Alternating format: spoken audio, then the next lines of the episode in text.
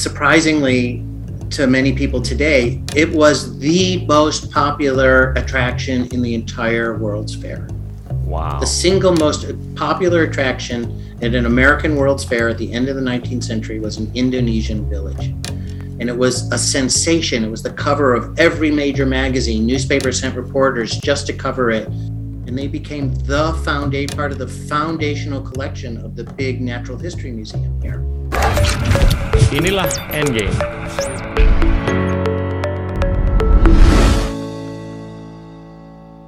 Halo teman-teman, saya sering kali ditanya di sosmed.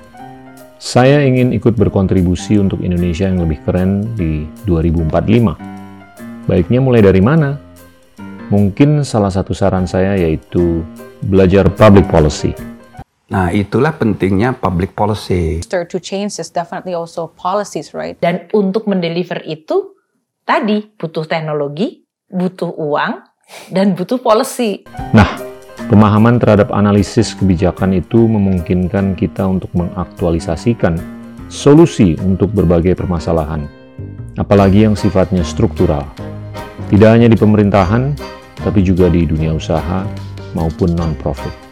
Mantan Sekjen PBB Ban Ki-moon, Perdana Menteri Singapura Lee Hsien Loong, dan jurnalis Rachel Maddow, semuanya adalah lulusan jurusan Public Policy SKPP Indonesia, sekolah public policy pertama di Indonesia dengan bahasa pengantar bahasa Inggris, sedang membuka penerimaan mahasiswa untuk batch terbaru. Untuk detail mengenai program dan cara mendaftar, atau sekedar berkonsultasi mengenai rencana karir teman-teman ke depan, hubungi SKPP Indonesia melalui link yang ada di deskripsi. Now back to the show. Halo teman-teman, hari ini kita kedatangan Ted Fishman teman dekat saya dan penulis yang sangat terkenal uh, dari Chicago, Amerika Serikat. Hi Ted, how are you? Hi, good. Selamat malam. Selamat malam, selamat pagi. Terima kasih atas kesempatan ini. Uh, Pak Gita, saya mau melajun, melajunkan dalam bahasa Indonesia, tapi, I mean dalam bahasa Inggris, tapi ya, saya mau bilang dulu terima kasih sekali atas kehormatan kehormatan ini yeah. ikut podcast Pak Gita yang panjang. that was really good. That, thank you. And and I wanna I wanna peel the onion uh, by asking you about your background. You you spent your early childhood in the U.S. and then you went to university in the U.S. and for some reason you got hooked up with Yogyakarta and then you got famous. Tell, tell us, tell us the story. I mean, you've written two best-selling books, you know, The yeah. Shock of Gray and China Inc. Uh, we'll, we'll talk about these, but please uh, tell, tell us a little bit about yourself. Okay, well, you're right. I grew up in, uh, in outside Chicago in a suburb. Um, my parents were both city kids. Uh, their parents immigrated from Central Europe to the United States early in the 20th century, uh, escaping persecution, which is the story of a lot of people in Chicago. And uh, they were the first in their family, you know, they were the first generation in their family to go to college, uh, which is an American story. And it's very close to a lot of Indonesian stories. Right. Um, and I went to a huge suburban high school that had a lot of activities there. And one of the things that I did in high school was I was on the debate team. And the debate team, you know, you would spend a whole year researching one question and arguing both sides of that question. And I was a very successful debater. I was then a, a national champion debater. My. And, uh, you know, one of the things that I learned doing debate is you know, I I almost tried to find ways to lose debates, but I just could. I I seem to n- never lose. I'll never debate you. Uh, so anyway, it, it, kind of left me jaded, Agita, because I thought, oh my God, you know, if you bring enough research and intelligence to any question, any side of a question, you could make the case. And it, it made me feel like wow it's it's really more important to change your mind. It's just as important to be able to change your mind as to argue your case. Uh, which is why you know I for a long time I thought of being a lawyer, but then I thought being a writer is a little more interesting because you can look at all sides. You don't have to all you don't have to dig in just on one side. And uh, you know the miracle of an open mind is underappreciated. Right. You know, I think a lot of times people get their gut instinct and then they argue that. And and my experience in high school and then I debated at Princeton too was that um, you really have to be careful about your own intelligence because you could apply your own intelligence really uh, intensely on a question and convince yourself of something that's not true. That's and, scary. Uh, anyway, this has kind of been a guiding principle in my life now, which is just to really work hard to keep my mind open, to listen, and so on. So I think that's one of the things that drives me towards other countries and other cultures and other points of view is I'm really hungry for this chance to change my mind about something. What What did you study at Princeton? I studied philosophy. Okay.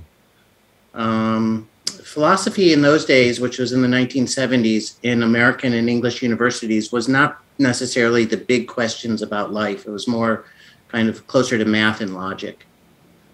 Uh, but I wrote my thesis on a topic that was really personal for me, which was what is a person over time? Why do we think of ourselves as somebody who is important to plan for? even though we know at age 20, uh, we might despise ourselves at age 70.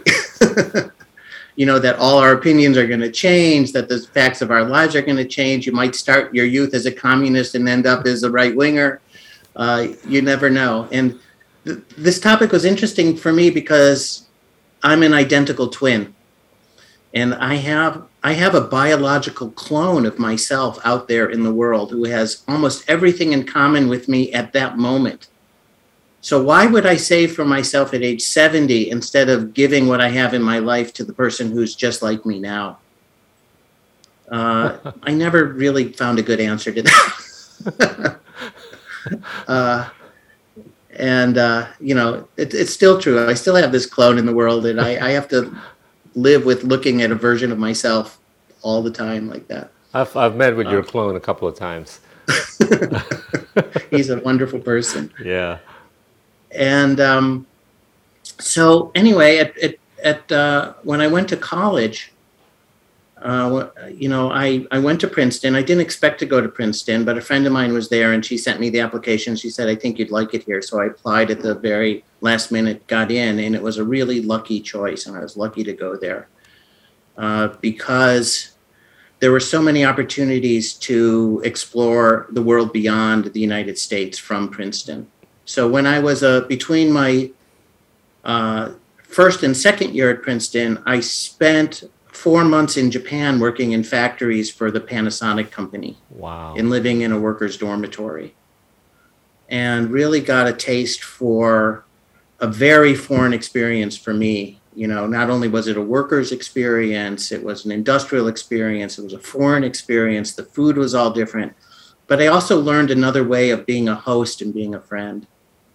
Uh, and people people were so kind to me. I, I had a funny thing happen to me on my first day. I thought, you know, I'm I'm kind of short. You know, I'm I'm kind of short for Americans. Um, and I thought, finally, I'm going to Japan where I'm going to be tall. and I was so excited, you know, to to finally not be, you know, the the small guy in the room.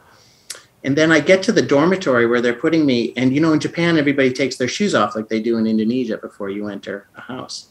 And I looked at the shoe rack at the door, and there were all these gigantic shoes, like twice the size of my shoes. And I thought, what is going on here? I, I'm not going to be the tall guy here. It turns out my dormitory in, in Japan, they have these corporate basketball leagues, which are at the time were like their big leagues. And I was in the dorm with the national championship basketball team of Japan. And so not only was I small, I was smaller than usual. And, um, you know, so they were all still at work at the time. So I went and I took a bath in their searingly hot bath. It took me about a half hour to get up to my knees in the hot water. And then these giants come into the bathroom, jump right in, and the hot water spills over my head. And, you know, I'm in the water up to here. They're up in the water up to their belly button. um, so anyway, you know, talk about you know changing your expectations in a new place. You know, you really can't come in with expectations. You have to be open. Interesting. And that experience for me working in Japan was still in the era where people were moving from the farm to the city to work in factories. right. Uh, so I worked in a factory. One of the factories I worked in was a battery factory, and I worked with a lot of girls who were like 16 or 17, which you don't see in the United States. You don't see girls that young working doing factory work. And their story was all the same. You know, their parents were farmers. They moved to the city. They lived in dormitories. Um, and every morning I would get up before work. I would uh, get dressed in the company uniform. I would go to the factory. I would sing the company song. Um, I would see the regimentation in the workplace, but I would also see how Japanese industry was so tightly connected to the national project of the country. And this became really this became a really important point of view for me later when I did research on China see. because that was a stage that uh, China went through later, you know, 20, 30 years later. Uh, but I got to see it in that early formative stage. Um, and I got a taste for uh, Asian media. In my dormitory, there were giant stacks of these manga comic books that grown men were reading, and it was it was interesting to me to see how many comic books grown men re- read in Japan. But you know, I enjoyed them too. And then eventually, I moved over to movies, and then at Princeton, um, there was a, a movie society, and they had all the classic Japanese movies. And but if you went to New York City on the weekend, you could go to these really filthy, divey, cheap movie theaters in Times Square where they would have three or four kung fu movies in a row. so I would escape my studies, go to New York, watch kung fu movies, and I thought I really have to get back to Asia some way or other, Which you did. which I did. So Prin- Princeton has a program called Princeton in Asia where they send volunteers all throughout Asia at the time, and they had a good relationship with Indonesia then. And I applied for a lot of fellowships. I, after graduating, I could have gone to Norway, which interested me because I had a professor from Norway. Right. Um, I could have gone to Taiwan, and I thought, why would I ever go to Taiwan? I had been to Taiwan in 1978, and it was a dictatorship. It was very polluted. There was no way to go to China, and I thought to myself, why would I go to Taiwan? There, you can't even go to China. What could I possibly? What would my future be like if I learned Chinese? You can't go to China. it's probably the like stupidest decision I ever made from a practical point of view. And then, um, but I was offered this position in Indonesia, and I didn't know anything about Indonesia. Uh, but there are a couple very famous anthropologists at Princeton, Clifford Geertz and Hildy Geertz, who are probably you know probably at the time did the most famous work on Indonesia. So I ran to the office of Hildy Geertz and I said, "Should I go to Indonesia?" And she said, "You'd be stupid not to."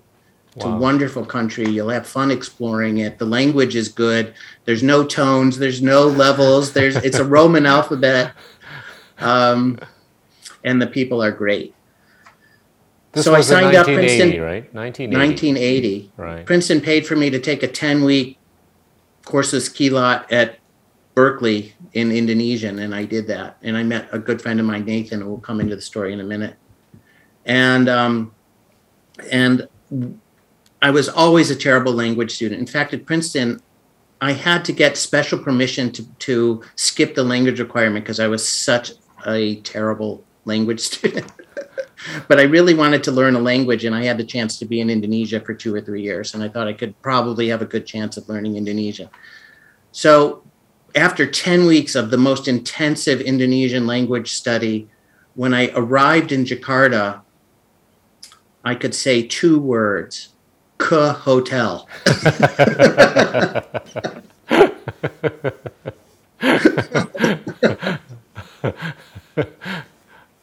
Uh, so I ended up at the hotel. Finally went to finally went to Jogja and met my uh, school my my uh, the other volunteers who were going to be teaching at Gajah Mada University. Gajah Mada had a center, may still have a center called Cell Two, which was you know the it was the center to teach professors who were going to study abroad on fellowships, mostly in the United States, some in Europe. So my students at Gajah Mada were professors, which was, I felt like I was a kid in a candy store because I could ask these professors anything. I was free to humiliate them with difficult questions. but we had so much fun. I had so much fun with them, and they were so generous with me. And Jogja was such a great city to be in. Um, you know, Still is. I, I, yeah. still is and I, I you know in my whole time there in that first like two and a half years i um i really was only in jakarta for a few days. I spent almost all my time either in jogja or traveling to more you know interesting tourist places. Uh sumatra bali lombok sulawesi. Um and i didn't know anything about the world of politics or governance or anything but i definitely was a child of the new order in Indonesia. You know, the kinds of things people talked about, the newspapers that were blacked out, getting Tempo magazine with the cover all inked out, um, seeing the kind of coverage, um, and also, you know, the development philosophy, Right. um, uh, which was also very informative to me later when I worked on China. Um, for me, you know there was always there were always these areas of conversation that stopped in that period uh, because people just didn't want to talk about them too much even with my professor friends. But not as not as closed as you would imagine in a in a in a state uh, run by you know a strong leader like Suharto. But still you know the media was closed down. And then then I remember like there was one or two weeks where you could get the Pramoedya books where they were allowed to be published.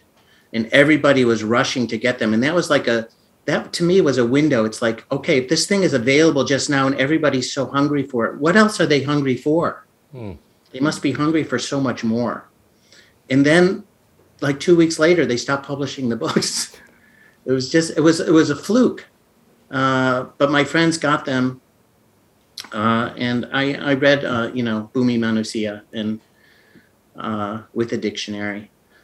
And, uh, you know, to me, it was like, oh, you know, there's a lot of genius in this country which is being suppressed, creative genius in this country which is being suppressed. And my exposure to Indonesian culture then was really mostly of traditional in Indonesian culture or street culture, you know. Um, and uh, I would say, for me, some of the most important lessons I learned from my time in Jogja were learning all the ingredients in Indonesian food so I could make it when I got home. um, yeah, I lived I lived outside Gajah in a desa, uh, so really learning about desa life was so fascinating for me. You know, I lived in a small bamboo house. It didn't have electricity. My neighbors all urged me. They said, "Ted, you're a londo. You need electricity. You should get electricity." They urged me to get a single socket in my ceiling for a light bulb. I agreed to that. I didn't need it, but I agreed to it because they wanted me to have it. And then when I came home, there were extension cords to all of their houses.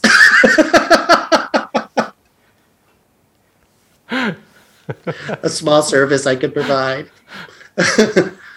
um, but I lived right across the street from a famous warung that served pecel, which is still my favorite food in the world, and um, all the jajanan there, and uh, and that became one of the places where I really learned to be a better person and a better friend to people. Because in the desa it's so social and it's so multi-generational.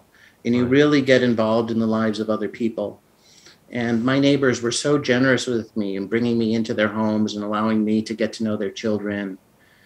And um, i would say that's that's a lesson that just serves me every day of my life which is you know you know there's a lot of viruses in the world that make the world worse that make the world sicker. Right. but in indonesia the friendship is the virus.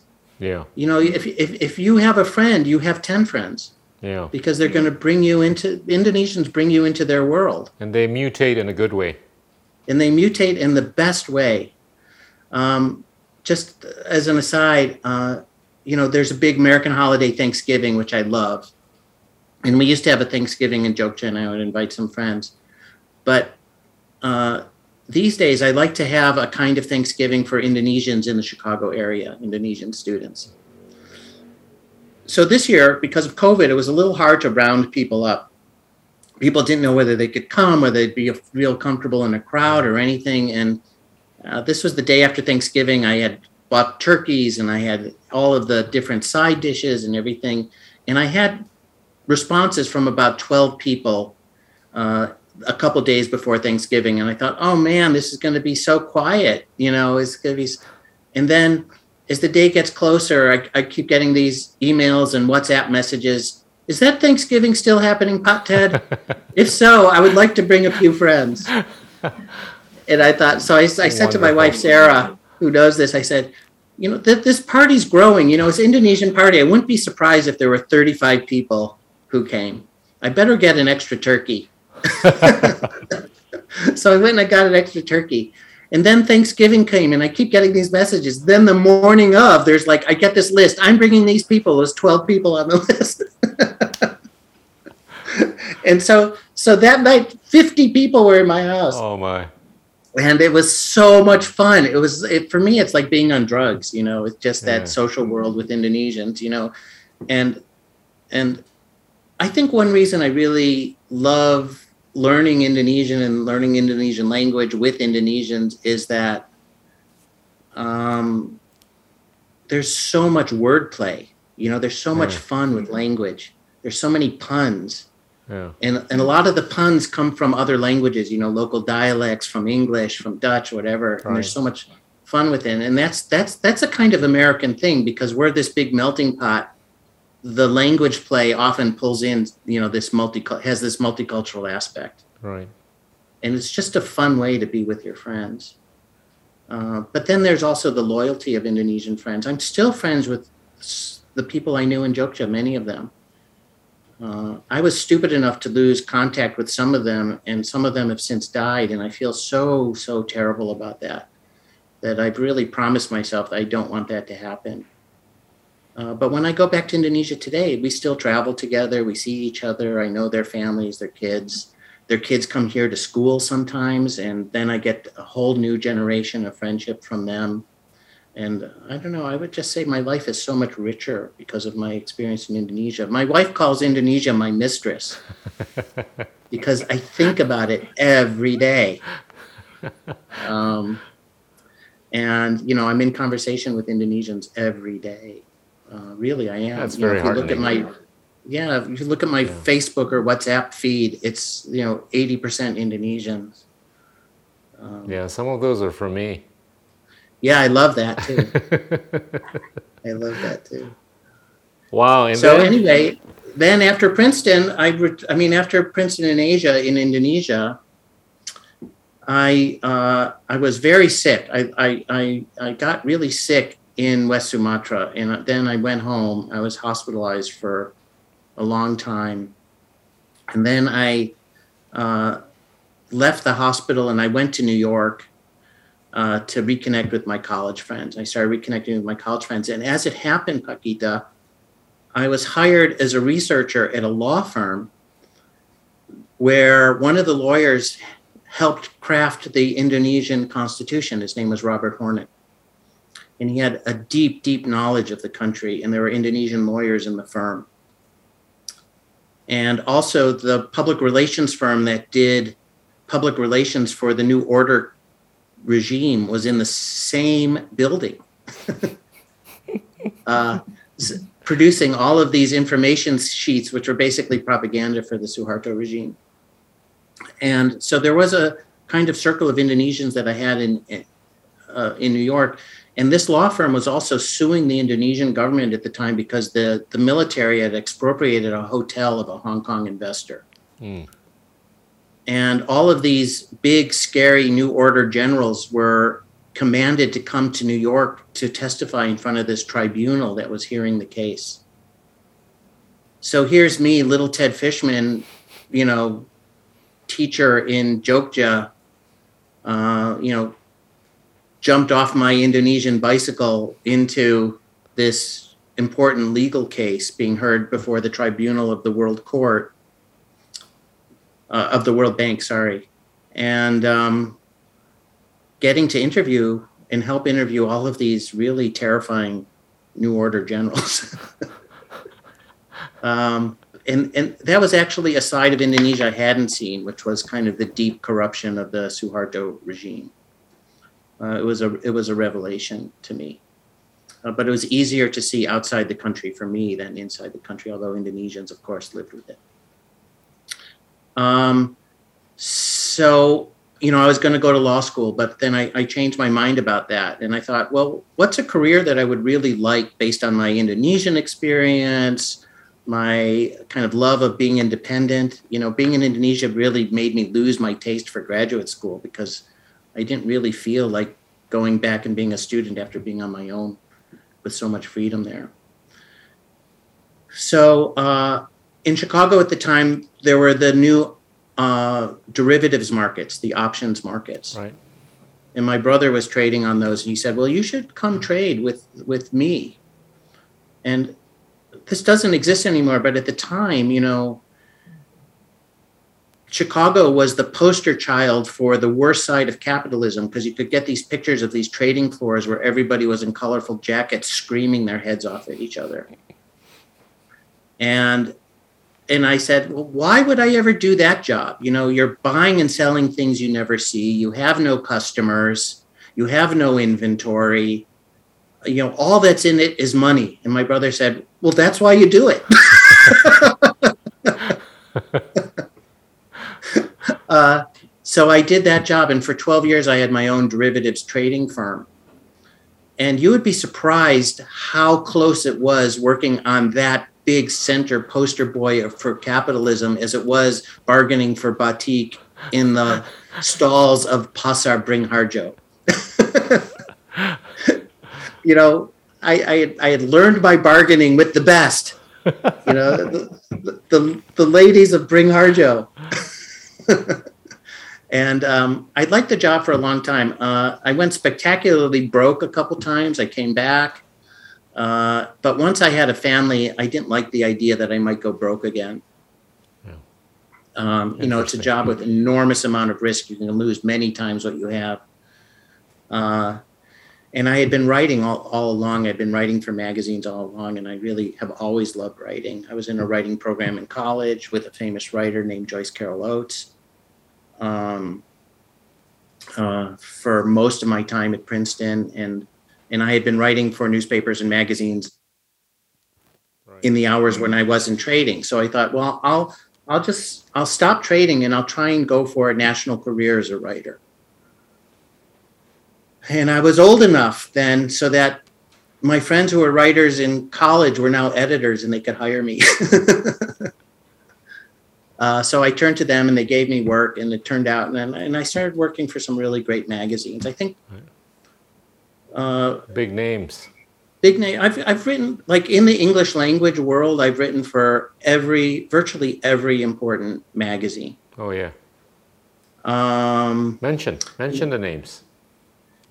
Let's see: New York Times, Wall Street Journal. Uh, so many magazines that are yeah. now broke. I think I'm in, I must curse them because when I write for them, they go out of business. But all of these giant biz magazines, well, money, York Times, worth, yeah, not, New York Times is still around, and they're going to be around for a long time. Yeah, um, I was one of the marquee writers at Harper's Magazine for a long time, right. and uh, I've written for the Atlantic. I've written for National Geographic, for the German magazine Geo or Geo. Um, uh, I even had a piece in Tempo once, and I didn't um, know that. Wow. Yeah, and Tempo ran a fe- a big feature on me later too, which was very nice. Okay. And um, I don't know, so many, so many. I, I've just cleaned out my office. It took me six weeks to clean out 40 years of work, and I have, I don't know, thousands and thousands of articles here. Wow. Uh, and um, and then I also reviewed theater and I reviewed art and I reviewed uh, museum shows and everything. It's it's you know if if you're a person who likes to learn, writing is a really wonderful profession, and I I, I love to learn. And you also get to talk to people. You have license to talk to people that your readers want to talk to, but you get to talk to them. What, what, And, what made uh, you start thinking of writing a book? I wasn't thinking of writing a book. I, I, I love magazines. Magazines to me are the ideal format. Unfortunately, they're kind of going away, but um, uh, I love the periodic nature of them, the timeliness of them. I love the energy in the writing. And I get a lot of magazines. I get like five or six magazines a day. I, I, I it's it's almost like I inject them. I just read them all the time.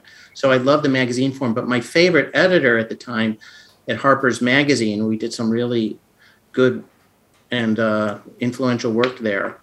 Got a job at a book publisher, and he called me. He said, "Ted, you're a book author now." wow. What year was this? This was The 90s, right? No, I think that was around 2002. Okay. I thought it was in the Yeah. late 90s. Okay. All right. Yeah, 2002, where he did that. And so I wanted to do a book on the world's five biggest businesses, which are also the world's five most violent and corrupt businesses.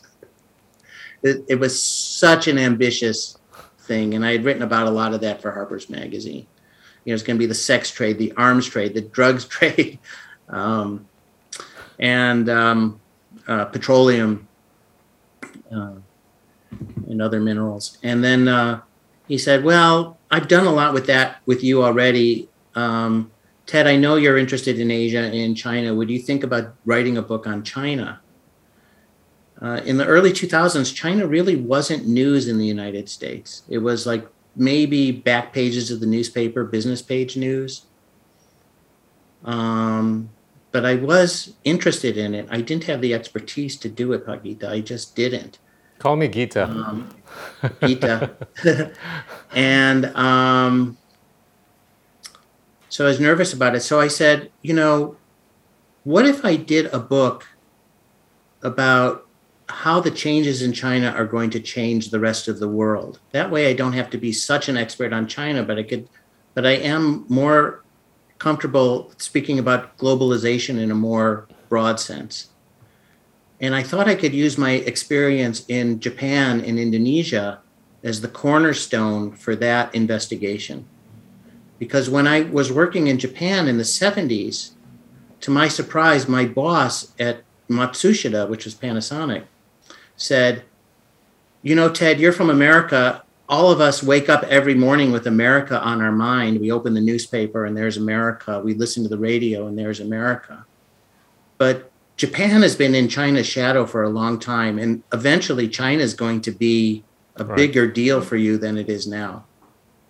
And that observation never left me.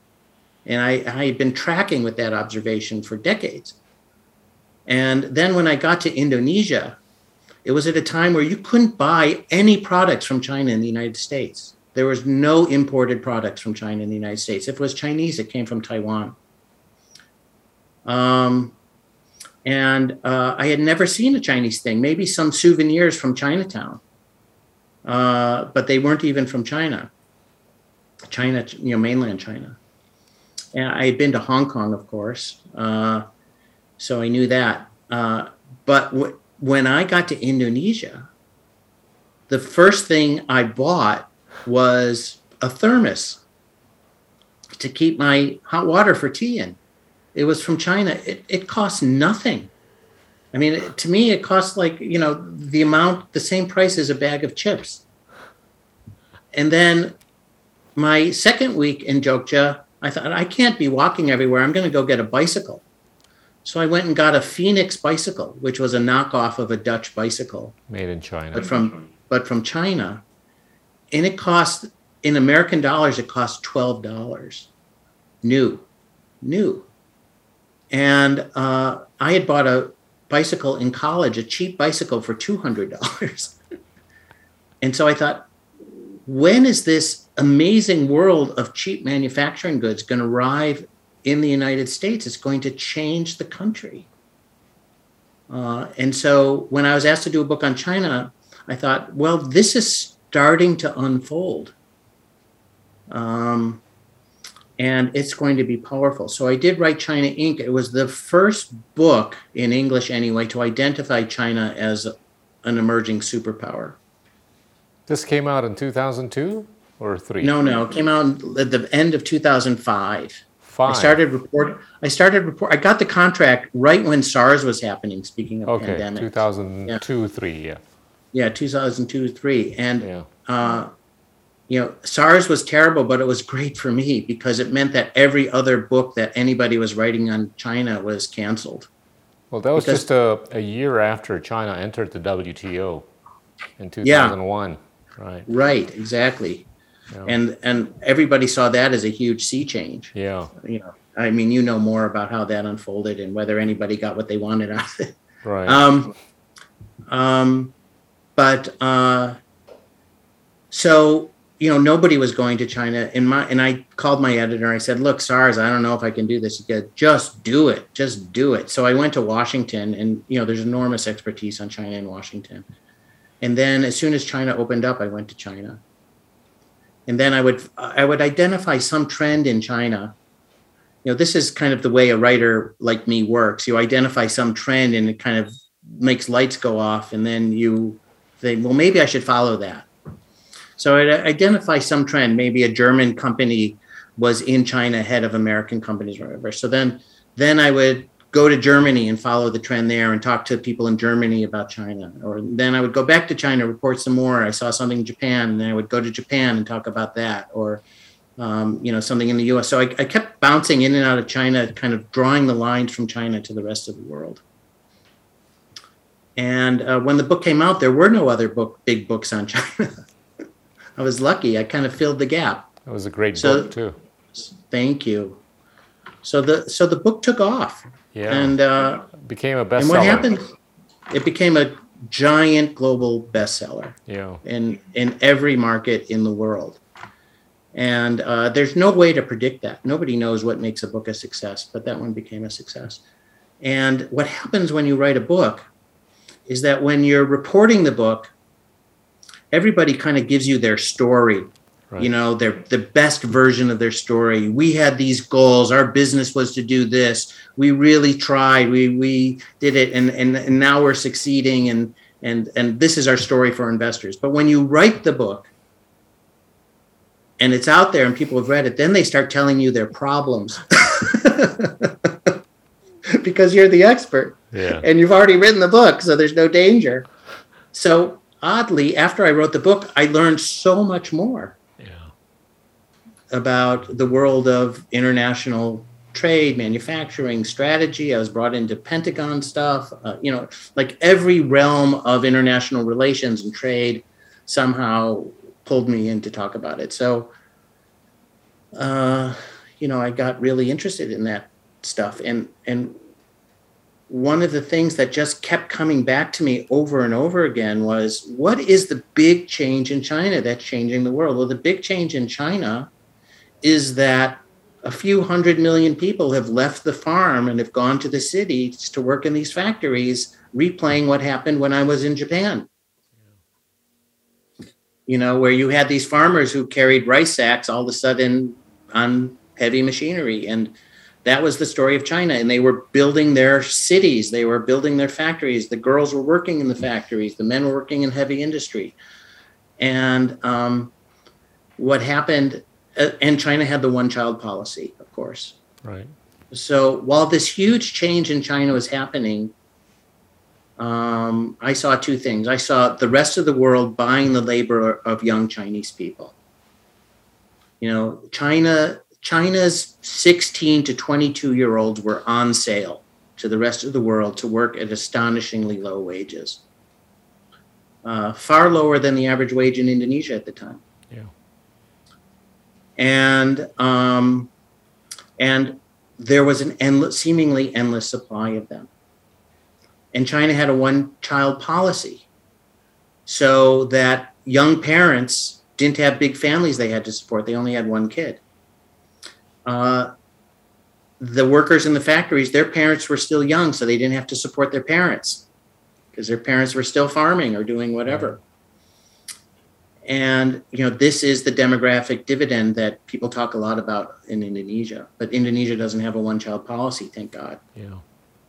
Um, and I thought there's this giant arbitrage going on in the world where the aging labor forces from Europe and America and Japan are being abandoned for the young labor force in China. And because capitalism doesn't want to pay for the cost of aging societies, but they will pay for unburdened young workers who work for almost nothing.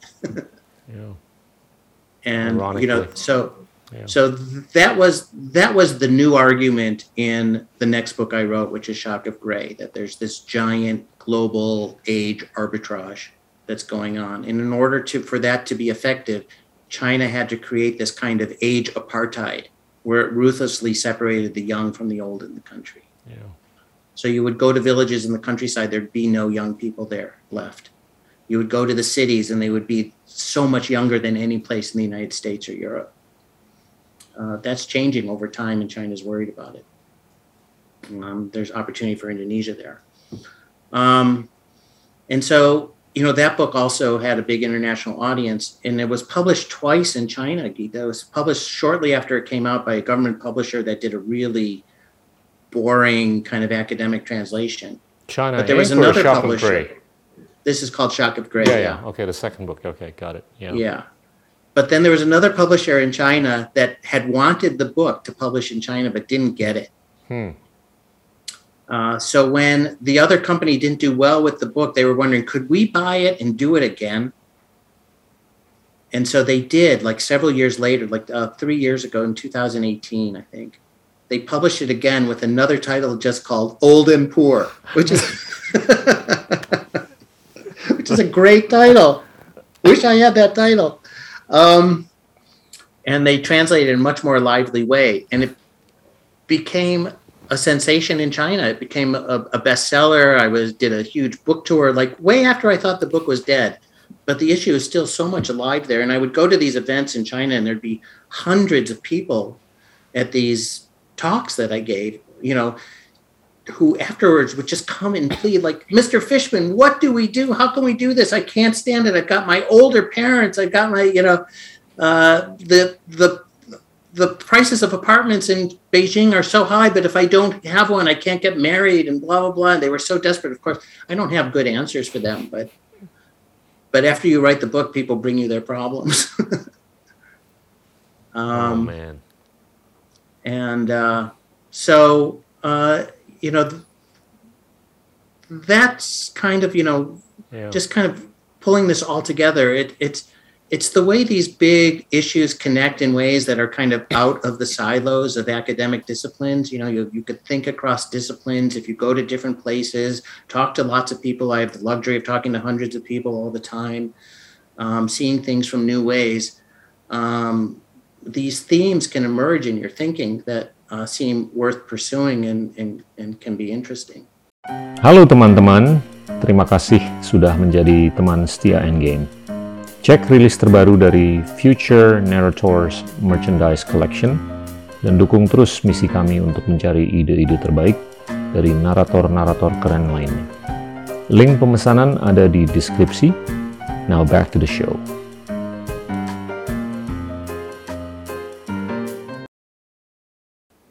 Ted, you've you've written so many, you know, articles and two best-selling books. Talk a little bit about the process of writing a book, right?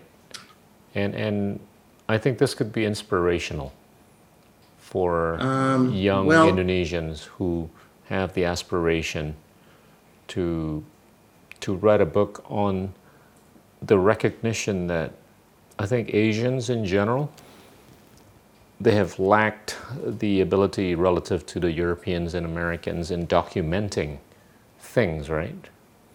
And I think the Asians are waking up to this notion that it's time, it's high time for us to start documenting things a little bit more diligently, more meticulously. And, and I do see a future where I think we're going to see a rise in a number of Indonesians getting involved in book writing.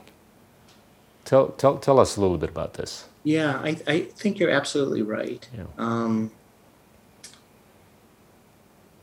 you know, first of all, I, I just want to open this discussion by saying that Indonesia is a great place to think about writing because it is a place where a lot of forces come together that work on you as a person, work on your community, work on a country. Um, and there's no shortage of themes. And in the world of books, there's so many ways to approach your own story. You can approach it in the most personal way. You can approach it from 40,000 miles in the air. Um, you know, any way that interests you, uh, there's a way to make a book out of it. Um, and for me, the one thing I always advise people who are thinking of writing a book is uh, you should write the kind of book that you want to read. Yeah. You know, don't, you know, if, if, if, if you think that books are written in a very kind of rare academic voice, you know, that where you have to write like the world's smartest person, you're wrong. You really just have to write in a way that's true to yourself. Yeah. Uh, at the top of your own intelligence. You don't have to be at the top of someone else's intelligence who's who's beyond you. Uh, your intelligence is enough, and when you do a book, you find the top of your intelligence. That's that's the drug of doing a book is that you are so deep in the topic uh, that you are making connections you never dreamed your imagination or intelligence was capable of making uh, because you're so deep in it and it's your own passion. Um, for me, a, a, book starts with a with a question. Uh, you know, um, something, and I like the kinds of questions that allow you to bring in lots of different topics. So this China topic, you know, okay, that allowed me to talk about people all over the world. The aging topic, who isn't who isn't affected by aging? What issue in society isn't somehow connected with aging? I could attack it from so many different directions. So if you read my book about aging, you're really reading a book about the world. Uh, but it's your world. It's the world you walk in. It's it's your living room. It's your kitchen. It's your workplace. It's your community. I like that kind of book. But other people will write about really fascinating book about their disease. It's not a global book at all. It's yeah. intensely personal, but it's also very moving. Uh, but they that's the kind of book they want to read and that they feel compelled to write. My own process is to do an insane amount, an unreasonable amount of research because I like research too much.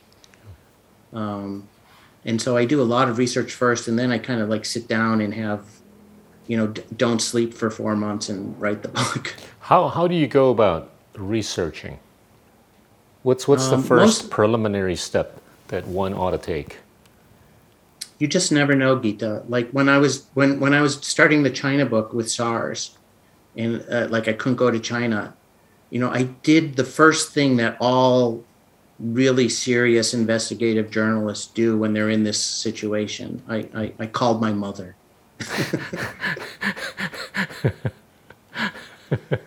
and, and she said, Oh, you should talk to the Cedar family down the street. I think they have something to do with China. So I called the Cedar family. I went to school with one of them. I said, I hear you guys do something with China. He goes, Yeah. And then it was off and running. You know, once he started talking, you know, I thought, Oh, that's interesting. That's interesting. Wow. I'm going to follow that. And, you know, sometimes it's just talking to your neighbor or, or anybody. And, and, is it typically within almost three, always begins with people? What is it typically within what three, four, five degrees of freedom before you hit it yeah. off?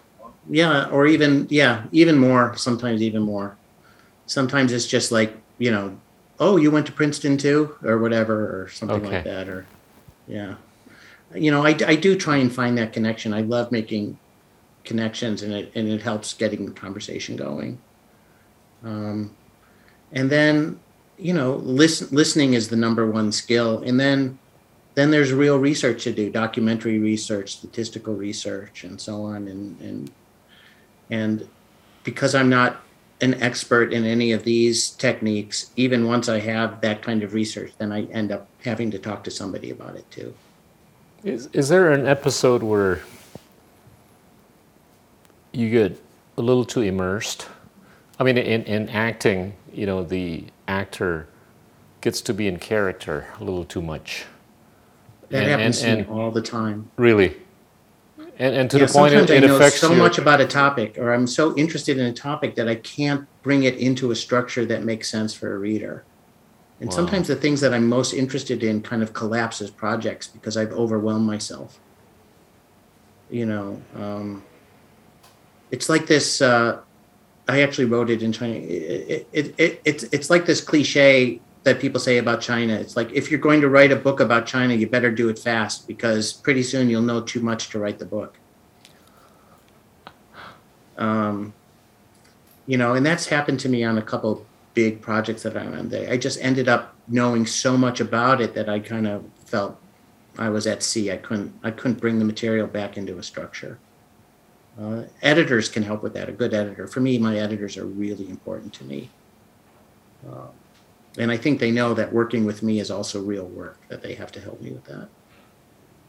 Um, but, you know, that's also the magic of, of this job, which is that you can go get that deeply immersed in a topic. Yeah. What about Um, what, what about your lifestyle? Does that get affected by your work? Does that yeah, I mean, change your you? lifestyle, it's basically you're on final exams your whole life. You know, you're in final exam week your whole life. That's crazy. Uh, you know, I write short form things too. So I also review theater still. So I go to the theater two or three times a week. And those you just I just have to write those that night, and I really like it because I can't think about it that much. Mm. Uh, but it's a way to just write. Um, and you know, I don't have to be the world's expert on that show. I just have to tell a reader what they want to know in order to have a better experience seeing it. Um, Ted, I know, I know you're working on something big at the moment. You want to talk a little bit about that? Sure, sure. This also has its origins in Indonesia, Gita. Um, when I was young in Indonesia, I, I was really fascinated by the Suharto's regime's connection with the cement and concrete businesses. And I was also really fascinated, like, how did the government run without much tax revenue? You know, Indonesia was still an OPEC country then, so it had the oil revenue. Right. Um, and uh, you know, I kept hearing over and over again about Suharto's very close connection to the concrete and cement industry, and I was wondering, like, why is he so connected to that? As a young person, I couldn't put it together exactly. But because Indonesia was receiving a lot of um, uh, international aid and loans for the infrastructure sector and for development projects, uh, that was a sector in which there was money that was available. And uh, it, it, it, so, you know, there's been a lot written about that and, and, and about that connection. But, you know, every construction project is a unique project. So they're, they're uniquely structured to extract money out of them that you shouldn't be taking. um, you know, so there's there's a lot of ways for regimes to enrich themselves in the infrastructure sector. Um, and if you look at any dictatorship, any dictatorship around the world, and it's true in democracies too, but any dictatorship especially, one of the coziest relationships is with the material sector, the companies that are op- built, you know, creating building materials in Indonesia. Often that was cement and concrete. So, I was I mentioned this to a um, I mentioned this to a friend of mine years later, who does a political scientist who who works on Indonesia, and he says you could write a great book about concrete. Okay. And I thought, so I started thinking about concrete. And then when I did Shock of Gray, I was really interested in what doubled the human lifespan over the last hundred years. And it turns out that what doubles the human lifespan over the hundred years more than anything else is um, effective public health. And effective public health is mostly due to the use of concrete because it delivers people clean water, it prevents people from getting uh, insect borne diseases. Um, and I was thinking, wow, you know, there, there isn't a realm in life that isn't touched by this material concrete the political realm, the social realm, the defense realm. Um, uh, and it's a huge wealth creator, regime supporter, whatever. Um, so I started poking into doing work on this topic. And it's the kind of topic I love because it's a global topic. It touches a lot of different themes. Right. Um, I get to learn a little bit about geology. I get to learn about biology. Uh, I get to learn about climate science. All of these things wrap in under the umbrella of this one material. So I'm in the middle of that project now. It's been endlessly fascinating. Uh, it gets me talking to a whole group of people of a kind I really never got to talk to about before, um, which is people in the construction sector. Uh, which is very gratifying to me because my dad was an architect and I grew up going to construction sites my throughout my whole youth. Um, When when is and this it going to come also, out? you know, it, it lets me think about Indonesia in new ways yeah. too, because Indonesia now, you know, infrastructure is such a key part of the aspirations of the nation. Right. Well, I mean, China has been quite China's incredible. massive on this. Well, between 2018 and 2021, I, I believe that's the three-year period. China used more concrete Yeah, the whole than century the in the United U.S. States used in 150 years. Well, 150. I thought it was 100 years. My gosh! Wow. Yeah. Well, I mean, That's crazy. there's very little difference between 100 and 150 in concrete because because more than 100 years ago they didn't use too much.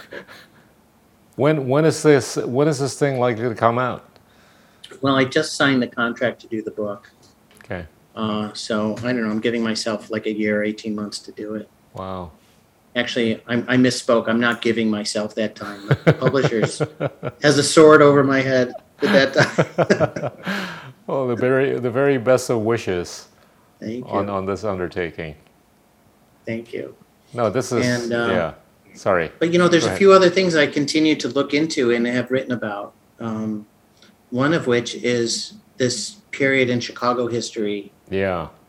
Uh, you know, near my house, where which you've been to, uh, there's a there's a museum, Museum of Science and Industry, and the University of Chicago, and uh, that's the site where in 1893 there was a giant World's Fair, probably still the biggest World's Fair that was ever held. And um, from the colonial East Indies came 165 people from West Java and Central Java to build a Javanese village right here in Chicago for the World's Fair.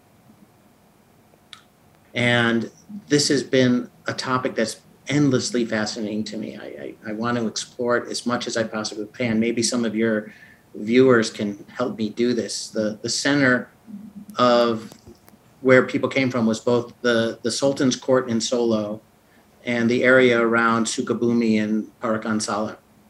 This was in the late 19th century, right? Yeah, in the late 19th century. So these Dutch planters, the Dutch government didn't want to send people, but these Dutch planters got together mainly to sell tea, uh, Indonesian tea in the United States, and they created this sensation.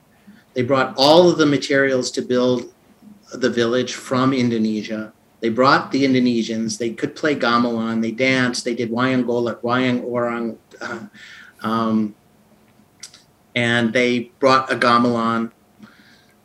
They made handicrafts while they were here. They did batik. Surprisingly, to many people today, it was the most popular attraction in the entire World's Fair. Wow. The single most popular attraction at an American World's Fair at the end of the 19th century was an Indonesian village. And it was a sensation. It was the cover of every major magazine. Newspapers sent reporters just to cover it. People heard gamelan music when they were walking around the fair. Um, and uh, so I've been researching this and I've written about it. If uh, people go online and they put my name in in Java Village, they'll find the article. Um, and uh, so what happened then was it, in the late 19th century, this was also the birth of the social sciences, you know, anthropology, sociology, and so on. And the University of Chicago was just growing up at that time. So these early social scientists who were interested in other cultures had right in their back door a whole Indonesian village in which to uh, kind of try things out. So it was right there, essential at the birth of the social sciences. And then at the end of the fair, um, there were 4,000 objects left over from this Java village in Chicago. And they became the foundation, part of the foundational collection of the big natural history museum here, which is called the Field Museum. It's one of the four great natural history anthropology museums in the world. And the Java village was essential in its foundation. Wow. Um, and if you go to the museum and you make an appointment, it's still possible to see some of these artifacts that are in storage golden masks, uh, statues of all kinds, puppets, everything that were here. And the museum still has that gamelan, which today is one of the oldest gamelans still uh, playable in the world. That's amazing. Yeah. not not and, many uh, Indonesians know about this. No, I don't think so. I don't Yeah. think so. How, how do we get this re-electrified? Well, I would love to, you know, I've been talking for years with every consul general that comes here, with every Indonesian official I could collar who comes to Chicago, with all the museum officials about recreating something like it, which would both uh, fill the museum with all of these wonderful traditional practices from Indonesia, but also show Indonesia how it's cool today. You know, what's up to date from Indonesia. Uh, may- maybe somebody watching this will be interested Yeah. in it. There's a lot of interest here in Yeah. Chicago. It's really a matter of getting the funding, getting past COVID. Um, as it happens, the uh, the director of, ex- of exhibits at the Field Museum is half Indonesian. His Yeah. mother is Indonesian, so he's We met him. interested in it. Yeah. Yeah. Um, Interesting. Anyway, it could happen. It could happen. It would be a really fantastic thing to see here Yeah. again. I know you're interested in soft culture, um, and to me, it's always puzzling why some of the more popular art forms in Indonesia don't burst onto kind of the global culture Yeah. market. Yeah. Although it's starting to happen with your help uh, in film. Yeah. Um, Well, I've been I've been involved in this for, for quite a bit, and it's like like like you said earlier. You know, you wanna you wanna do something that you're gonna like for a long time. mm, You wanna write something that you're gonna like. You're gonna write something that you wanna read, right? And you know that that soft culture is is something that I've been involved in, which which, which ties to what you alluded to earlier. Because this is something that I like. I want to do something that I like, something I want to enjoy. I want other people to enjoy. And making movies, I think, has been different in, in, in telling the story of Indonesia or Indonesians to not just Indonesians, but to the rest of the world. Somewhat better Well- than music, for some reason.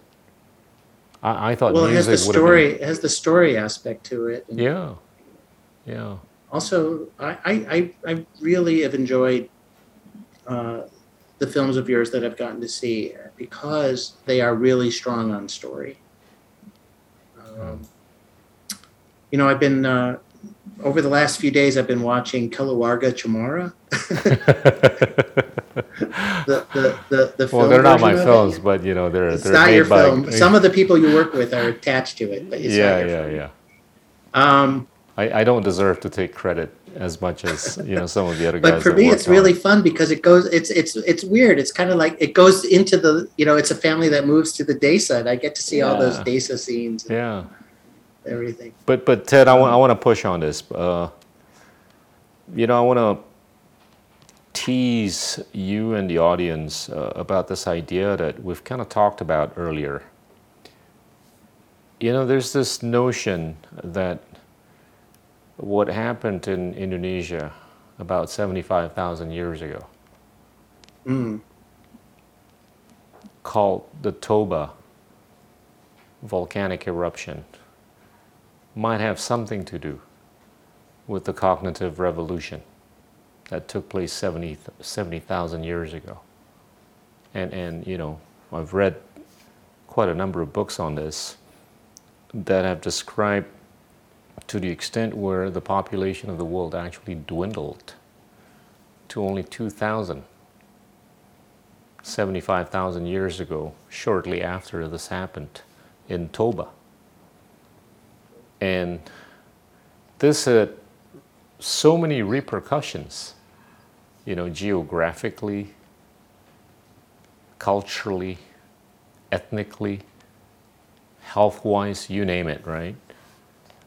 And and this just seems like something that I think the Indonesian people need to recognize a bit more. That there might be or there is a correlation between an event in Indonesia 75,000 years ago with how the cognitive ability of humanity improved starkly 70,000 years ago because the temperature drop by 6 to 13 degrees for thousands mm. of years it created thousands of years of winters to the point where only very few people could survive. And the survival instinct either reflected upon one's ability to think better or it actually caused people to think better. Brain size got bigger. And, and you hear stories about how you know, there's skeletons of the Java man found about 40, 50,000 years ago. Then there are stories about some remains of species found in Indonesia more than 100,000 years ago. And, and we could just deduce that, you know, by way of comparing what we found more than 100,000 years ago and what we found 40 to 50,000 years ago, there didn't seem to be a linear evolution right, between the two events to the point you can sort of like hypothesize that there was a disruption in those that were living in Indonesia. And this is, I don't know, it sounds like the kind of story that maybe Indonesians would like to not only write but read about. Well, I think it's a fantastic story. So first of all, it's definitely worth a book or more. Yeah. To be written by Ted Um, Fishman. No, I'm, I'm going to read it with your with your name under the title. But it, you know, why is it a good story? It's a good story because first of all, it's an astounding an event that's interesting in itself. You know, and you know, who knows? The world could always be threatened by a volcano volcano of this magnitude. So you know, we we we live under this threat at all times, although we may not know it. And, you know, the human being picking berries or or catching fish at that time had no idea this was coming. They're no different than us. We have no idea whether it's coming. Um, but it's also, but more fundamentally, Gita, tell me, tell me if this makes sense to you. Um, it's a kind of Noah's Ark story Yeah. In right? way, So yeah. in the Noah's Ark story, all of humanity is reduced to two of every to two two humans, or maybe he had his kids on the ark. I'm not sure, um, and then two of every other animal, and the whole, you know, tree of life in in this religious story grows out of you know the this one catastrophe and people tend to think that this was based on a real catastrophe you know big big flooding that was is also in the Gilgamesh epic and other things. Well here's here's an event which you know you could say is several magnitudes bigger than what's described in our religious traditions. Um, and you know out of that catastrophe become comes a whole new mode of human existence Right. you know and indonesia is the epicenter of this element. This is, you know, Indonesia is the ark, Yeah. to say in a way, right? yeah. Uh, or Indonesia's the flood. I'm not sure whether this story No, I, the I, ark I'd, I would rather think of it as the ark.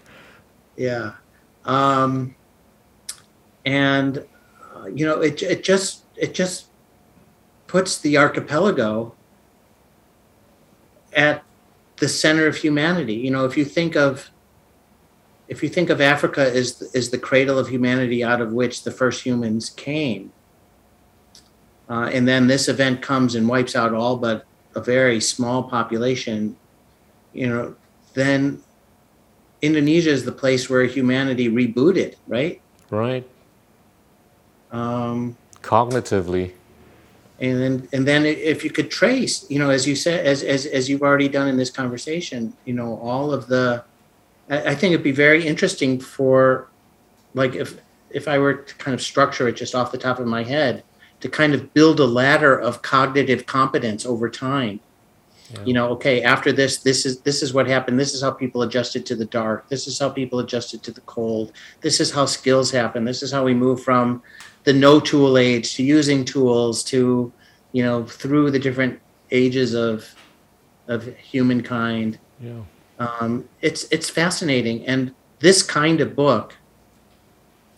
Um, there's always some kind of book like this on the bestseller list. You know, something that says, "Where did we come from? Who Yeah. are we?" I Yeah. mean, there's no more, there's no more enticing a topic than "Who are we?" Yeah. um, but it doesn't have to be just for an Indonesian audience. You know, this is that's that that's a book with that Depends on how it's written. One way, Yeah. What? Depends on how it's written. Yeah, I think it, it, it could appeal to a broader audience. But Yeah. this is something I've been pondering, you know, for you know, for, for a bit. And and this is Well, it also, you know, one one thing that's really irresistible about this as a topic is that it combines real science uh, with room for your imagination. Right. I mean you right? can what you was can community like? you can take a look at this from an anthropological angle, historical, of course, topographical, geographic, genetic, biological, physical, chemical, you name it, man. Right? It's all there. Yeah. It's all there, and there's probably experts all along the way who may or may not be talking to each other, but you could string them together. Yeah. I was I was talking to a geneticist just a few days ago and started chatting about this. And it was like, "Ooh, yeah.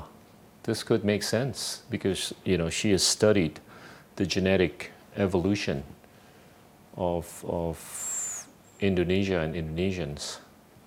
And, And what what did she what what did she learn? What did it's not learn? impossible.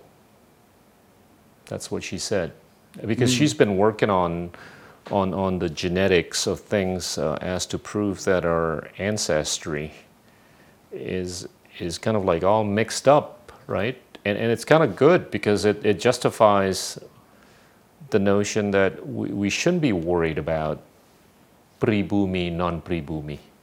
We shouldn't be worried about racial differentiation because you know if we trace the DNA of all the sukus in Indonesia all the way back thousands of years there's commonality.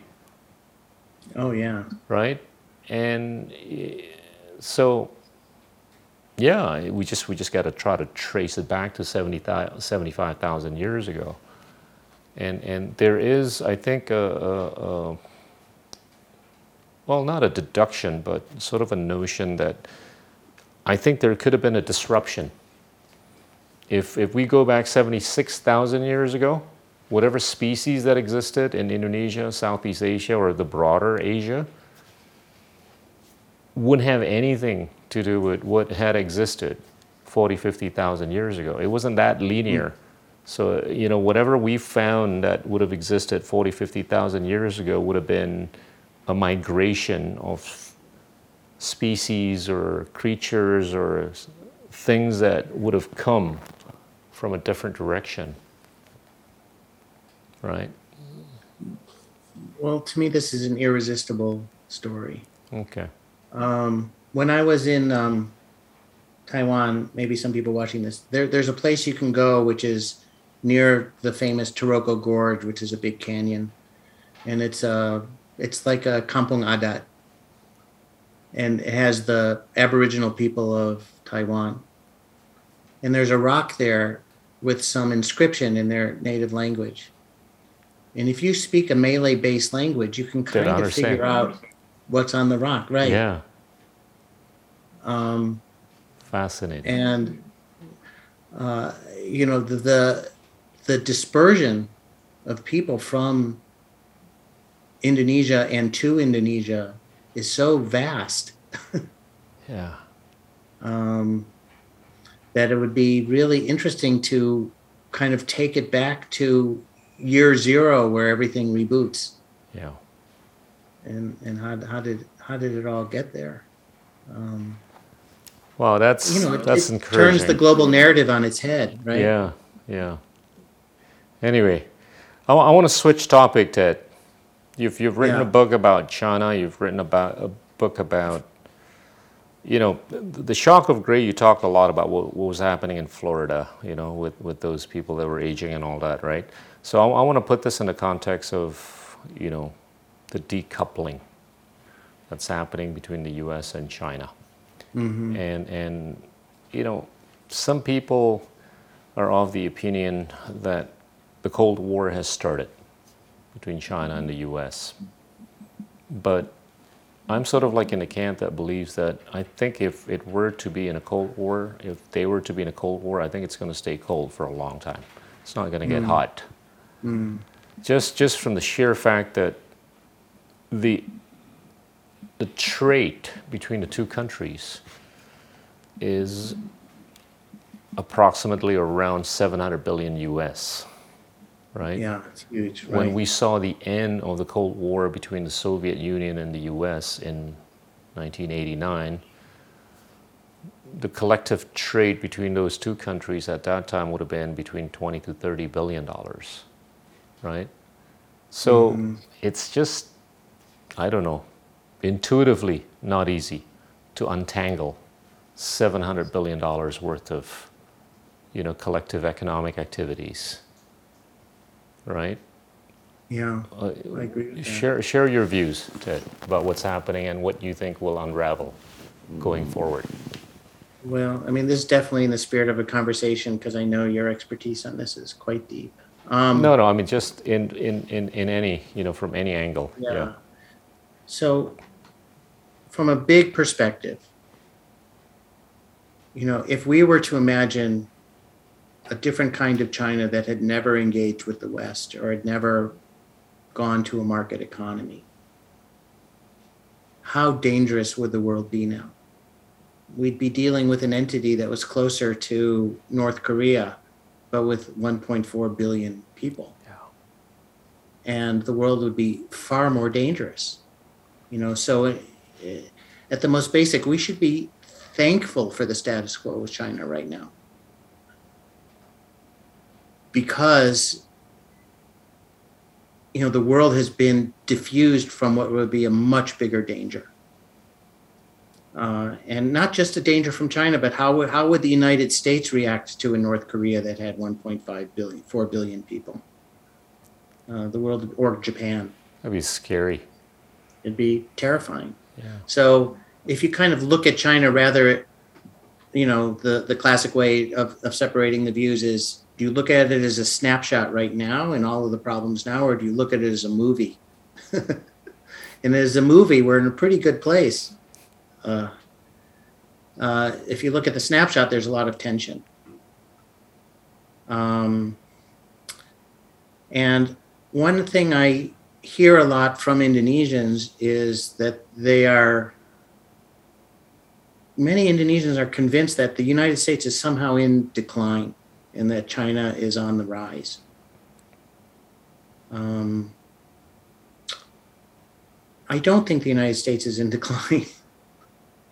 um, I think just empirically, it's not. If, if you look at the news and CNN is your barometer for the United States or Fox News is the barometer of the United States, you're looking at entities whose whole business it is is to sell ads against convincing the world that there are problems. Yeah. They're chasing clicks. Yeah, chasing clicks. And so, of course, the most dramatic, the most tension filled elements of American society are going to be broadcast to the rest of the world.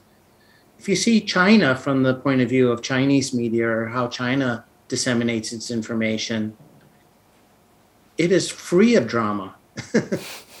There's no drama. You can't even you, you'll you'll never know the problems that are there. Here, you'll only know the problems. Um, so, just in terms of evaluating the world empirically, the, there's a problem with seeing it from the point of view of the sources that most of the world sees. Um, you know, United States has a far smaller population than China. We're still a big country, of course, but in terms of our economic power, it's still far greater than China on, on so many fronts. Uh, we have an enormously dynamic economy, a changing economy. We have an economy where whole industries can replace themselves in a matter of years with new industries. Um, you know, it's it's the envy of the world that way. Nobody says they want to build a new Chengdu. They say they want to build a new Silicon Valley, um, or maybe even Silicon Valley's old hat now. yeah. um, and you know, when you think about it from the soft power point of view, um, I think China's still kind of a desert in soft power, except for economic, except for the kind of economic pressure it could bring to bear on countries, um, or the largesse it could bring with loans and investment. Right. Uh, but I don't. You don't really turn on Indonesian radio and hear Chinese pop stars. Yeah. Uh, even compared to South Korea or Japan, it has it has no presence in the mind share. yeah. Of of the world. Um, it's and more it's more Snoop Dogg and you know Dr. Dre and Mary J. Blige and yeah Ariana Grande. Or look at Indonesian pop culture. You know, there, there's there's several strains in which Indonesian pop culture is headed. You know, one is kind of a more international mode with stand up and co- comic films and and and uh, you know things that play easily on Netflix. Right. Uh, and there's the more religious stuff that is influenced more by strains maybe from Turkey or the Middle East or or the subcontinent. Uh, but pop culture is not coming from China really. Um, it's coming more from Korea, actually. Yeah, Korea like owned oh, Korea. You know, Japan owned it. Korea owned it. Yeah, it's crazy. Yeah. Um, but you know, you can't be a Korean style boy band in China anymore because they don't want boys to look like that. You know, it's like they'll just stop it. Um, uh, you know what? You know, I I just kind of feel in terms of like, what does the world want outside China? You know, what what does what image does the rest of Asia have of itself? It it, it I think the image the rest of Asia has of itself is number one, be be as true as possible you can to your own country, whether it's Indonesia, Korea, or Japan. And then second, kind of latch on to the cool, the cool strains of, of, of global culture, which which aren't coming from China right now. I think the whole world's waiting for it to come from China because there's yeah. enormous creativity pent up in that country. Yeah. And I'm just waiting for it to show up in the way that Japan and Korea have been able to do. Yeah. Um, geopolitically, it seems like the United States is, you know, this, China seems like, you know, it, it, it, it talks really aggressively and it, it builds islands where maybe where it should or shouldn't build islands. It, the South China Sea is really contentious. Um, but who's who's getting signed up for all these security agreements around the world? Japan, Indonesia, Thailand, and everything. You know, there, there's coalition. These are multilateral coalitions that are building as bulwarks uh, that are insurance against an aggressive China. and maybe insurance against an aggressive United States too. Who knows? Yeah. Um, but you know, I think there is a kind of this is this is one really troubling thing to me about some of the streams of thought that I hear among Indonesian elites, which is there's a kind of romance with dictatorship. you know, like they think Indonesia, they think America is coming apart because it's too democratic, because democracy has failed, and that China's really got it together. Um, you know, look what China has done for itself. But is what China's done for itself better than what Korea has done for itself, or than Japan has done for itself, or Taiwan has done for itself with democracy? I don't know. You know, pick the future you want to live in. Yeah. Yeah. Um, you know, it. You know, Ch- China started from a very low base. Its standard of living has gone up many-fold, which is absolutely admirable. It's it's rescued a lot of people from the most dire kinds of poverty, uh, which you could argue Chinese culture created initially anyway. Um, you know, but in in terms of a model, is being a model for other countries in its governance, uh, I think there'd be a lot of regret if that model were to quickly seize yeah. Indonesia or other Yeah. uh, more democratic places in Southeast Asia. Um, you know, I kind of, I kind of see, like you, I kind of see a, a future which there's a lot more muddling through Yeah. than a future where things are really Yeah. decided in that way. And and the muddling through kind of it favors the gray zones. Yeah. um, I don't know, but you know there are. Not, I don't want to say Gita that there aren't huge problems facing the U.S. There are huge problems, Not just the U.S., but many democracies around the world. many democracies. But that's kind of the, you know, the democracies are under threat, right? So you don't want the democracies to go abroad. But when democracies just have problems, they're just proving that they're democracies, Right. right? I mean, democracy is super messy. right. It's super messy. You just have to make sure that it doesn't vote itself out of existence. Yeah. Um,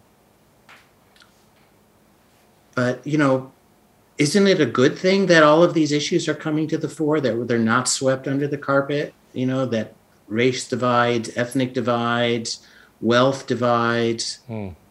um, you know, geographical tensions. Isn't it a good thing that, in the long run, that they're being fleshed out?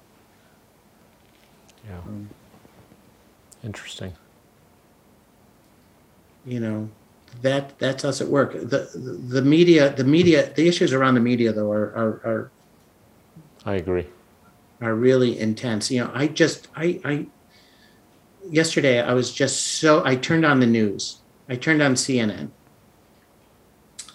and um first of all cnn is just filled with advertisements for medicines that are for people my age and older so it makes me feel really old. You know, these American ads, they always show you older people looking pretty fit, playing football, riding their bikes, doing everything. And then then 80% of the ad is warnings on all the side effects these drugs have while they show you these beautiful pictures. And they just make you feel like a thousand years old and that you're sick. So and and and they're selling news against this. So they so the people watching these news stations are older people sitting in their chairs coughing, looking at the world falling apart. Yeah. and I thought I'm really hungry for just a news source that doesn't have that's not driven by you know these commercial impulses that Yeah. have to have these hooks every 20 seconds.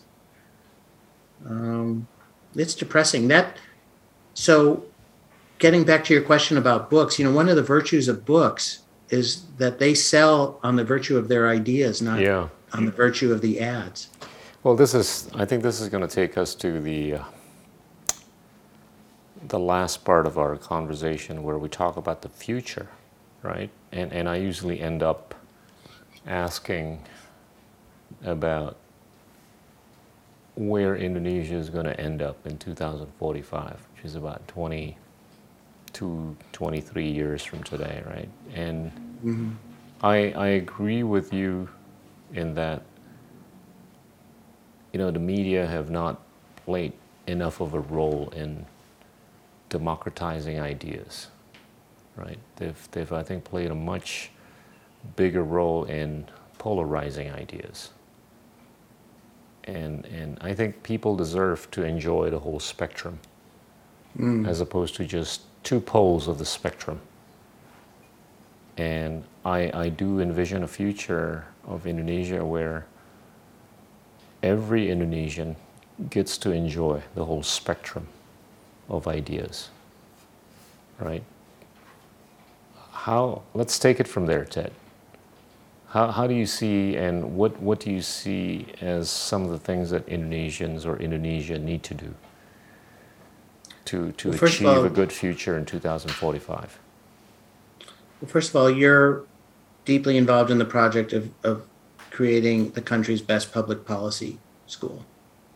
And I assume when we talk, it, it's happening. It's happening.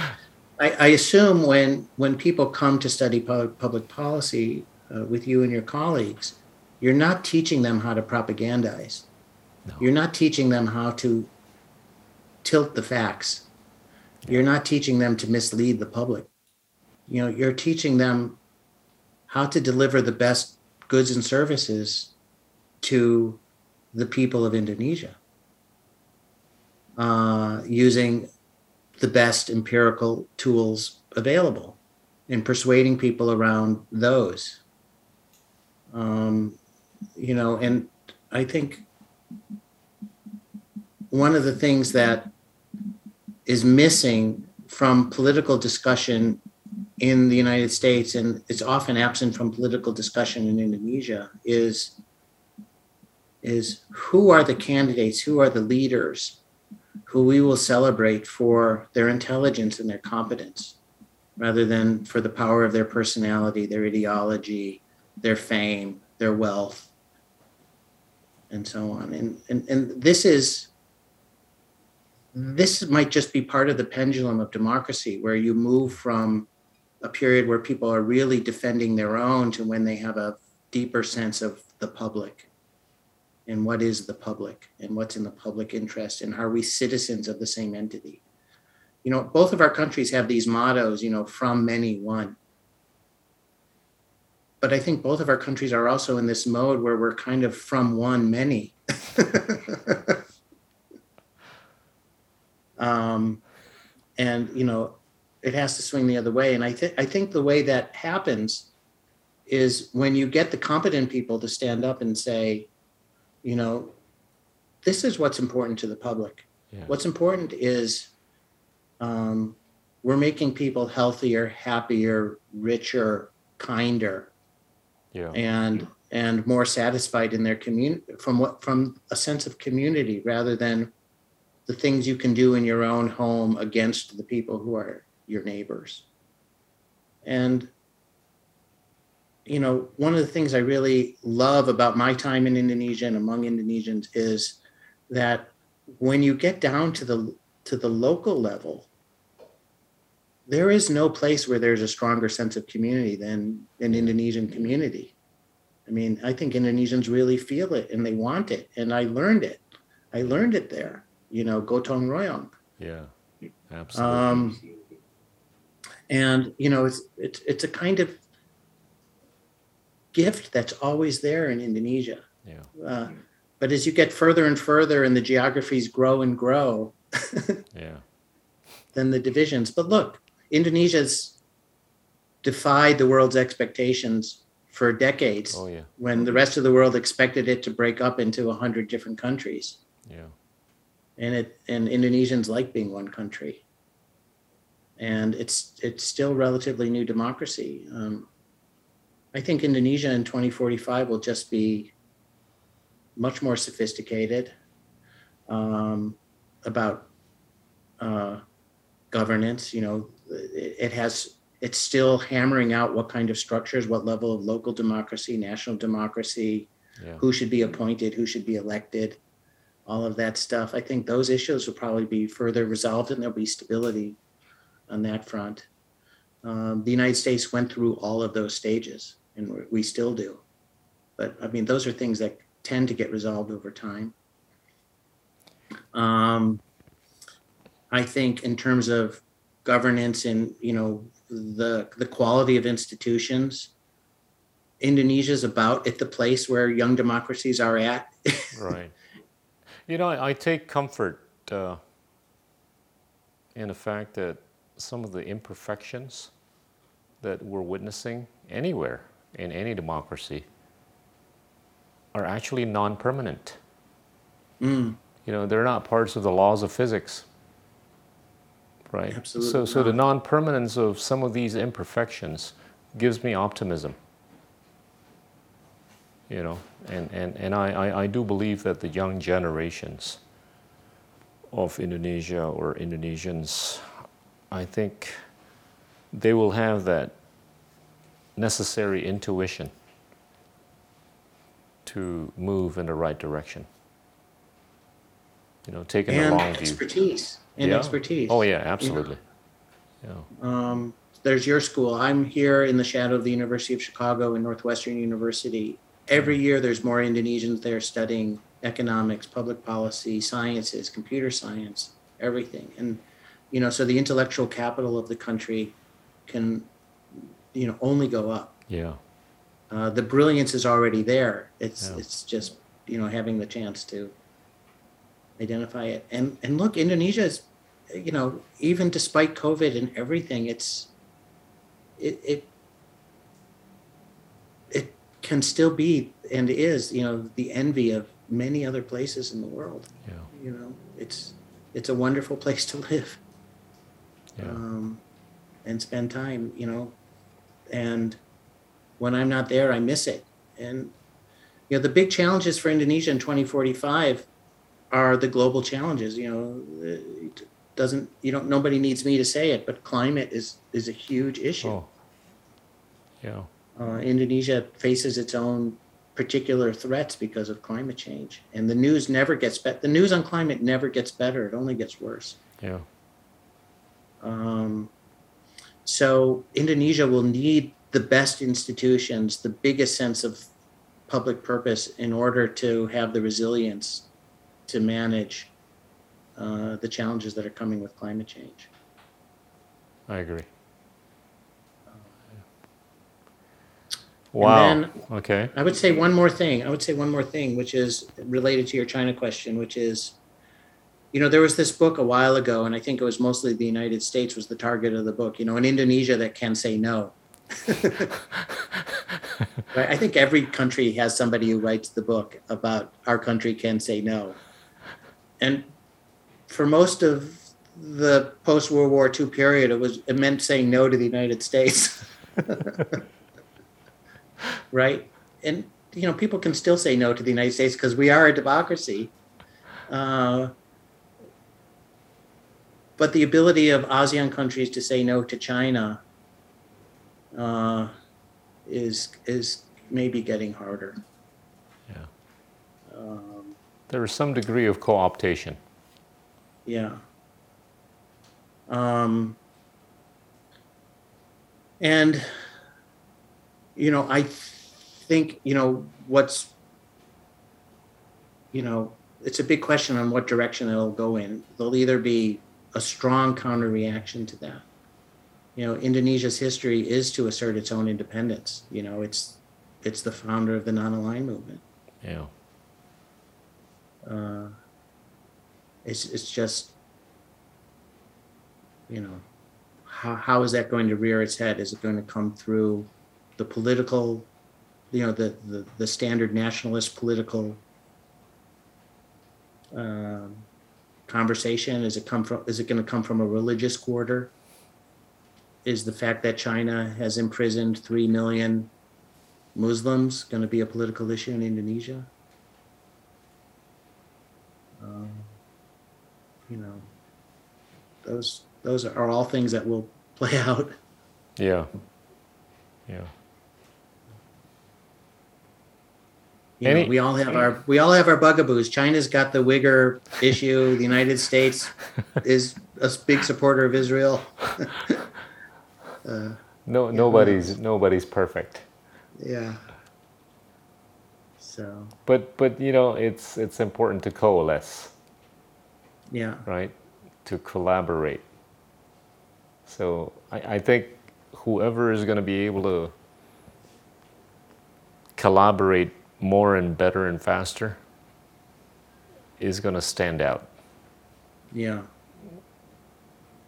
and and Well- whoever is gonna alienate you know himself or herself from the others faster more and worse is less likely to stand out.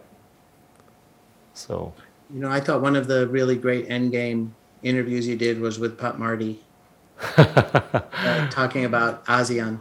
yeah he's a dear friend. Oh my. You know, and he really, you know, despite all of the ways people badmouth ASEAN, China in particular, you know, he's a real optimist on yeah. the ability to find common ground. oh he's he's a he's a true b- believer of the centrality of ASEAN, and that's that's what's that's what's going to carry us a long way. Yes, we've we've gone through some episodes where centrality has been somewhat challenged or questioned, but but I think we're gonna, you know, pull through. And he's in that camp. Yeah, So you know, whatever we, you know, whatever you've been talking about, whatever I've been talking about, I think it's episodic, right? And and I think you're right. The pendulum is going to swing. Question is time frame. When, right? right, right. And the world does have these things where you just don't have all the time in the world. Yeah. Like you don't have all the time in the world on climate. Yeah. Anyway, Ted, any final messages for us? Um, well, you know, when when you're talking about the world's concerns, it's natural to sound concerned. um, but when it comes to Indonesia, you know, I think there's every reason to be optimistic. You know, Yeah. so I'm engaged with Indonesians almost every day of my life. Know, I engage with them socially, intellectually, um, and and in other ways, artistically, culinarily, culturally. culinarily. um, and you know, every time I come back to thinking about Indonesia, you know, it's just it's it's like thinking about a treasure chest. You know, Yeah. uh, for, for me, my relationship with the country is one of the treasures of my life. I'm really optimistic about the country's future. I've seen the genius of Indonesians up close. I I feed off the genius of Indonesians. um, and uh, you know, when I there, there's a lot of places in the world to be deeply, deeply pessimistic. Yeah, I agree. Uh, there aren't a lot of places to be optimistic, but Indonesia really is a place. it's one of the few. Yeah. Yeah. Wow. Thank you so much, Ted, Oh, my pleasure. for, for Always being a friend of Indonesia. I'm so grateful. All right. Enjoy the snow. Thank you. Thank you. It's going to be, there's no snow today. It's an ice storm, I'm afraid. All right. Thank you. okay. Thank you, Gita. Teman-teman, itulah teman dekat kita, Ted Fishman, penulis terkenal. Terima kasih. Inilah Endgame.